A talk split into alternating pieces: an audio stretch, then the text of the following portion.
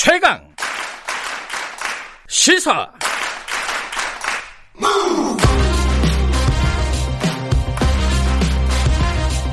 지금 여러분께서는 김경래 기자의 최강 시사를 듣고 계십니다. 어, 대한항공이 아시아나항공을 인수한다고 하죠. 이제 산업은행이 지금까지 대한항공 아시아나항공에 들어간 돈만 해도 몇 조가 된다는데 8천억을 또 집어넣는다는 거예요. 이게 결국은 어, 조원태 회장 어, 경영권을 방어해 주는 게 아니냐 정부가 세금으로 뭐 이런 논란이 나오고 있습니다. 이게 특혜다. 이제 산업은행 쪽 얘기는 이게 어, 국민적인 사회적인 비용을 생각할 때 이런 방법을 취할 수밖에 없다 이런 얘기들을 하고 있는 것 같아요. 아, 이 얘기 좀 해보겠습니다. 어, 회계사 출신이시죠? 어, 최이배 전 의원 어, 저희들이 연결해서 관련 얘기 좀 여쭤보겠습니다. 안녕하세요. 예, 안녕하세요. 최이배입니다. 예. 이게 특혜다 아니다 뭐 이런 게 가장 핵심인 것 같습니다. 최이배 전 의원께서는 어떻게 생각하십니까? 이 특혜라고 보세요? 저도 어, 특혜라는 의견에 그 동의를 하고요. 예. 예. 어, 아주 그냥 좀 여러 가지 정황이나 뭐 설명을 떠나서 우리가 삼성 물산이 예. 예전에 삼, 제일모직과 합병할 때 이제 국민연금이 그 이재용 회장의 경영권을 지켜주기 위해서 이제 네. 사, 국, 국가 기관이 그렇게 돈을 써서 그 개별 기업의 총수의 경영권을 이제 지켜준 문제를 우리가 많이 지적했지 않았습니까? 근데 네. 어 제가 보기에는 이 문제 역시 산업은행이라는 국가 기관이 예. 그 민간 기업인 어 대한항공 한진칼에 예. 조원태 회장의 경영권을 지켜주기 위해서 개입을 한 것이거든요. 그래서 어 그런 측면에서 굉장히 이거는 좀 그 우리나라 자본시장에서 봤을 때는 네. 문제가 심각하고 어 그런 특혜의 소지가 있다라고 볼 수밖에 없는 것 같습니다. 그 어제 조원태 회장이 언론에 얘기를 한 걸 보니까요. 산업은행이 먼저 제안을 했다는 거예요. 이건 예. 어떻게 봐야 돼요? 어, 뭐, 그, 누가 제안을 먼저 했느냐는 중요하지 않을 것 같은데요. 음. 예. 당연히 이제 산업은행은 산업은행 입장에서, 어, 자신들이 아시아나 항공이라는 되게 이제 그 부실한 기업을 구조조정해야 되는 것에 대한 어떤 책임감과 부담감을 떨어버리기 위해서, 음. 어, 먼저 그렇게 나섰을 수 있, 있고요. 예. 하지만 조원태 또 회장은 거기에 당연히, 어, 대한항공이 지금 아시아나 항공을 인수하게 되면, 네. 어, 결국은 결과적으로는 자신의 경영권을 방어할 수 있는 어, 것이 되기 때문- 때문에 이제 이해관계가 맞아서 결정이 된 것이거든요. 그래서 음. 어, 이런 결과물을 충분히 알고도 이렇게 산업은행이 진행을 했다는 것도 문제고 네. 어, 조원태 회장은 뭐 당연히 이 부분에 대해서 어, 안 받을 이유가 없었던 거죠. 음. 예, 그래서 이렇게 연결이 되고 지금 또 이 과정에서 뭐 그 한진 카레 이사회 의장인 예. 김석동 그 이사회 의장이 뭐 중간 그 뒤에서 많은 역할을 했다라는 그런 이제 얘기들이 음. 나오는데요. 뭐 그런 등등의 사안들이 어 기존에 우리가 구조조정 과정에서 그 관의 그런 관치 금융의 네. 어떤 그 예전의 모습을 다시 보는 것 아닌가라는 또 음. 생각도 하게 됩니다. 그런데요, 이게 이제 아니, 그 기술적으로 생각할 때 산업은행이 네. 지금 8천만 아니 8천억 원을 그 뭐 제3자 배정 뭐 유상증자 뭐 이런 걸로 넣는다는 거잖아요. 한진칼에다가. 예. 그런데 그렇게 되면은 이제 지분을 한 10% 가진다는 건데 산업은행이 그렇죠. 그게 반드시 조원태 회장의 편을 들어야 된다는 거는 논리적으로 어떻게 되는 거예요? 이거 궁금하신 분들이 있을 거예요. 이거 참 어려운 얘기라서. 그렇죠. 지금 뭐 산업은행 입장에서는 우리는 조원태 회장의 편이 아니라 아주 독립적인 위치에서 이 항공 산업이 잘 되게끔 뭐 감시자 역할을 하겠다라고 하면서 그 협, 협약서를 썼어요. 예. 한진 그룹과 함께. 네. 근데 그 협약서의 내용이 결국 그렇게 협약을 했다라는 것은 네. 결국 이 기존의 조원태 회장의 경영권을 계속 어 그 경영권을 행사할 수 있도록 우리가 지켜보겠다라는 거거든요. 네. 그러니까 지금 한진칼은 경영권이 굉장히 그 분쟁이 심한 상황에서 그 아마 다음 주총이면은 경영권이 어 강성구 펀드 등의 그 주주 3자 연합으로 넘어갈 수 있는 상황인데 네. 그거를 지금 막게 해주면서 아무튼 음. 조원태 회장의 기존의 경영권을 유지시켜주는 것이기 때문에 음. 어 그거를 아무리 감시를 잘한다고 해도 네. 지금 경영권을 지켜주는 결과를 초래하기 때문에 예. 문제가 되는 거죠. 그 지금 아까 말씀하신 그 강성부 펀드를 비롯한 그 제 3자 연합에서 법적으로 좀 다퉈 보겠다. 이거를 예. 그 지금 유상증자를 막는 뭐 가처분 소송을 내겠다. 이거 실효성이 있을까요? 어, 저는 네. 이게 경영권 분쟁 상황에서 이런 그 신주 발행 금지 가처분 신청은 예. 굉장히 이제 법원에서 어, 신중하게 판단할 거고 예.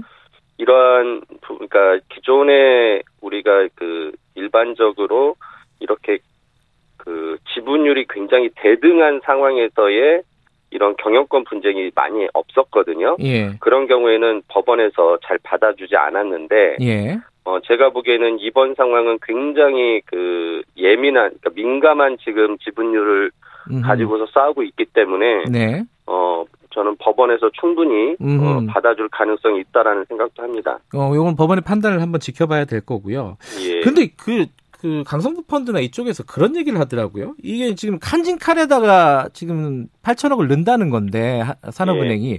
이걸 한진 칼에 넣지 않고 그 대한항공에 직접 지원을 왜 안 하냐 이걸 물어보더라고. 이건 왜 이런 거예요? 왜 이런 질문이 나오는 거죠? 그러니까 지금 아시아나항공의 인수자는 대한항공입니다. 한진칼이 그렇죠. 아니고. 예. 그렇다면은 그 자금이 필요한 것도 대한항공이죠. 예. 그러면 산업은행이 예를 들어서 진짜 이거를 아시아나항공을 대한항공에 팔게 하는 과정이라면 대한항공에다 돈을 넣어줘야 음. 되는데 예. 이거를 대한항공에 나 넣지 않고 그 모회사인 한진칼에 넣어서 예. 초원태 경영권을 방어해주면서 음. 대한항공이 아시아나항공 인수하게 하는 또 자금을 간접적으로 이렇게 지원하는 형태를 띠기 때문에 예.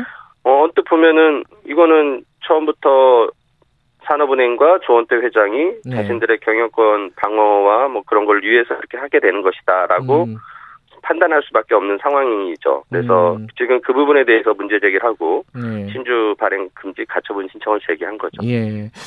그런데 이제 산업은행 입장에서 보면은 지금까지 들어온 돈이 그 기사들을 찾아보니까 뭐, 뭐 엄청나더라고요. 몇 조에 해당되는데 계산도 잘 안 돼요. 네네. 예, 아시아나 대한항공 이쪽에 들어간 돈이 뭐 7조라는 얘기도 있고 10조가 넘는다는 얘기도 있고 그거는 이제 어 최입배 회계사님께서 좀 예, 예. 설명을 해주셨으면 그, 좋겠고요. 예, 올 상반기에 그 대한항공은 아시아 저기 그 산업은행이 대한항공에 1.2조 원을 넣었고요. 네. 그다음에 그 산업은행과 수출입은행이 함께 아시아나항공에 3조 3천억을 넣습니다. 네. 예. 그래서 지금 들어간 돈은 이제 4조 5천억이 들어갔고 예. 항공산업을 살리기 위해서 예. 지난번에 이제 어 산업은행이 아시아나항공을 현대산업개발에 이제 매각을 하려다가 그게 무산됐는데요. 예. 그때 매각이 무산되면서 추가적으로 아시아나항공에 또 기간산업 안정자금 2.4조 원을 더 투입할 예정이다라고 그때 음, 발표를 했어요. 네.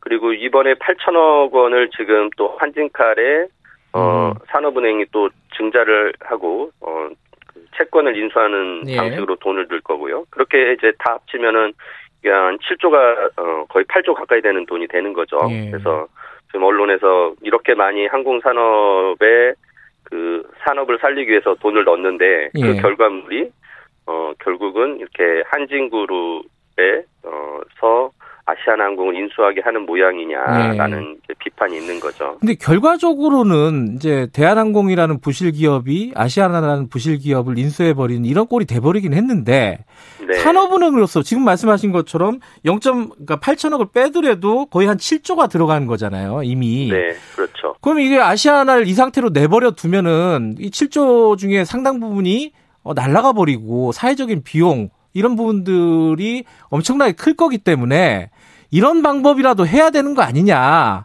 이렇게 아마 얘기할 거란 말이죠. 이건 어떻게 맞, 얘기를 해야 됩니까? 예, 맞습니다. 그 이제 어 당연히 산업은행 입장에서는 네. 조금이라도 이제 아시안 항공을 어 털고 싶은 거죠. 예. 이 항공 산업이 지금 이제 코로나로 인해서 더 어려워진 상황이고 이게 언제 회복될지 모르기 때문에 예. 자신들의 부담을 털려고 하는 것인데 제가 그 부분에 있어서는 산업은행이 예.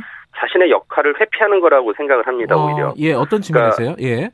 그러니까 사- 우리나라가 이 국책은행이라는 산업은행이 세금으로 운영이 되면서 어떤 일을 하냐면은 예. 기업들의 구조 조정을 돕는 일을 하는 겁니다. 네. 그러니까 지금 아시아나항공이 어 이렇게 그 산업은행에 넘어온 이유는 네. 금호그룹이 무너지면서 그 금호그룹을 정상화시키기 위해서 아시아나를 팔아가지고 그거를 금호산업의 정상화에 돈을 쓰겠다라는 거였는데 예.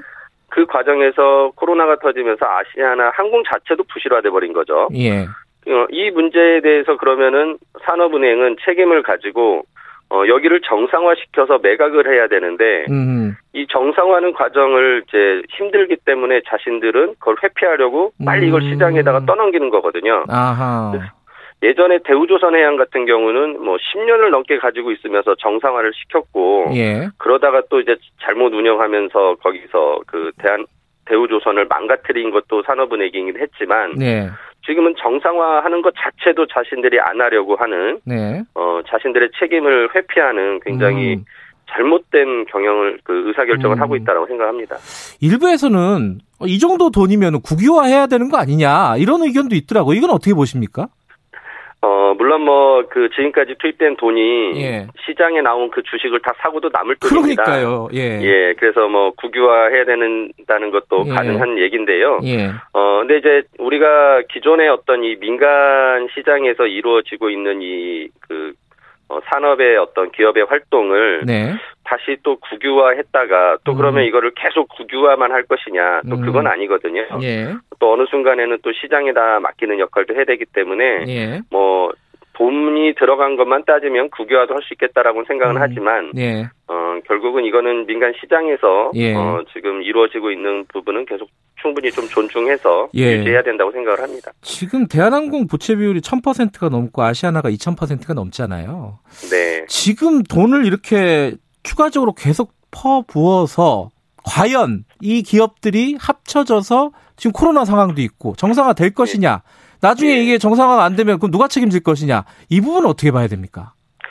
그렇죠. 그러니까 우리가 보통 네. 그 정상 기업, 우량한 기업이 부실한 기업을 인수해서 어, 새로운 투자를 해주고 함으로써 이제 거기도 정상화 시켜가지고 같이 잘 되면 시너지가 나오는 건데요. 예. 뭐 그런 게 대표적으로 옛날에 현대자동차가 기아자동차를 인수한 겁니다. 예. 뭐 그리고 지금 현대중공업도 대우조선 인수를 진행하고 있는 거고요. 네. 근데 지금은 대한항공도 굉장히 부실한 기업인데 부실한 기업이 부실한 기업을 인수한다는 거예요. 예. 그러면 이 대한항공이 아시안을 위해서 더 돈을 넣어줄 수 있는 여력은 없을 거거든요. 음.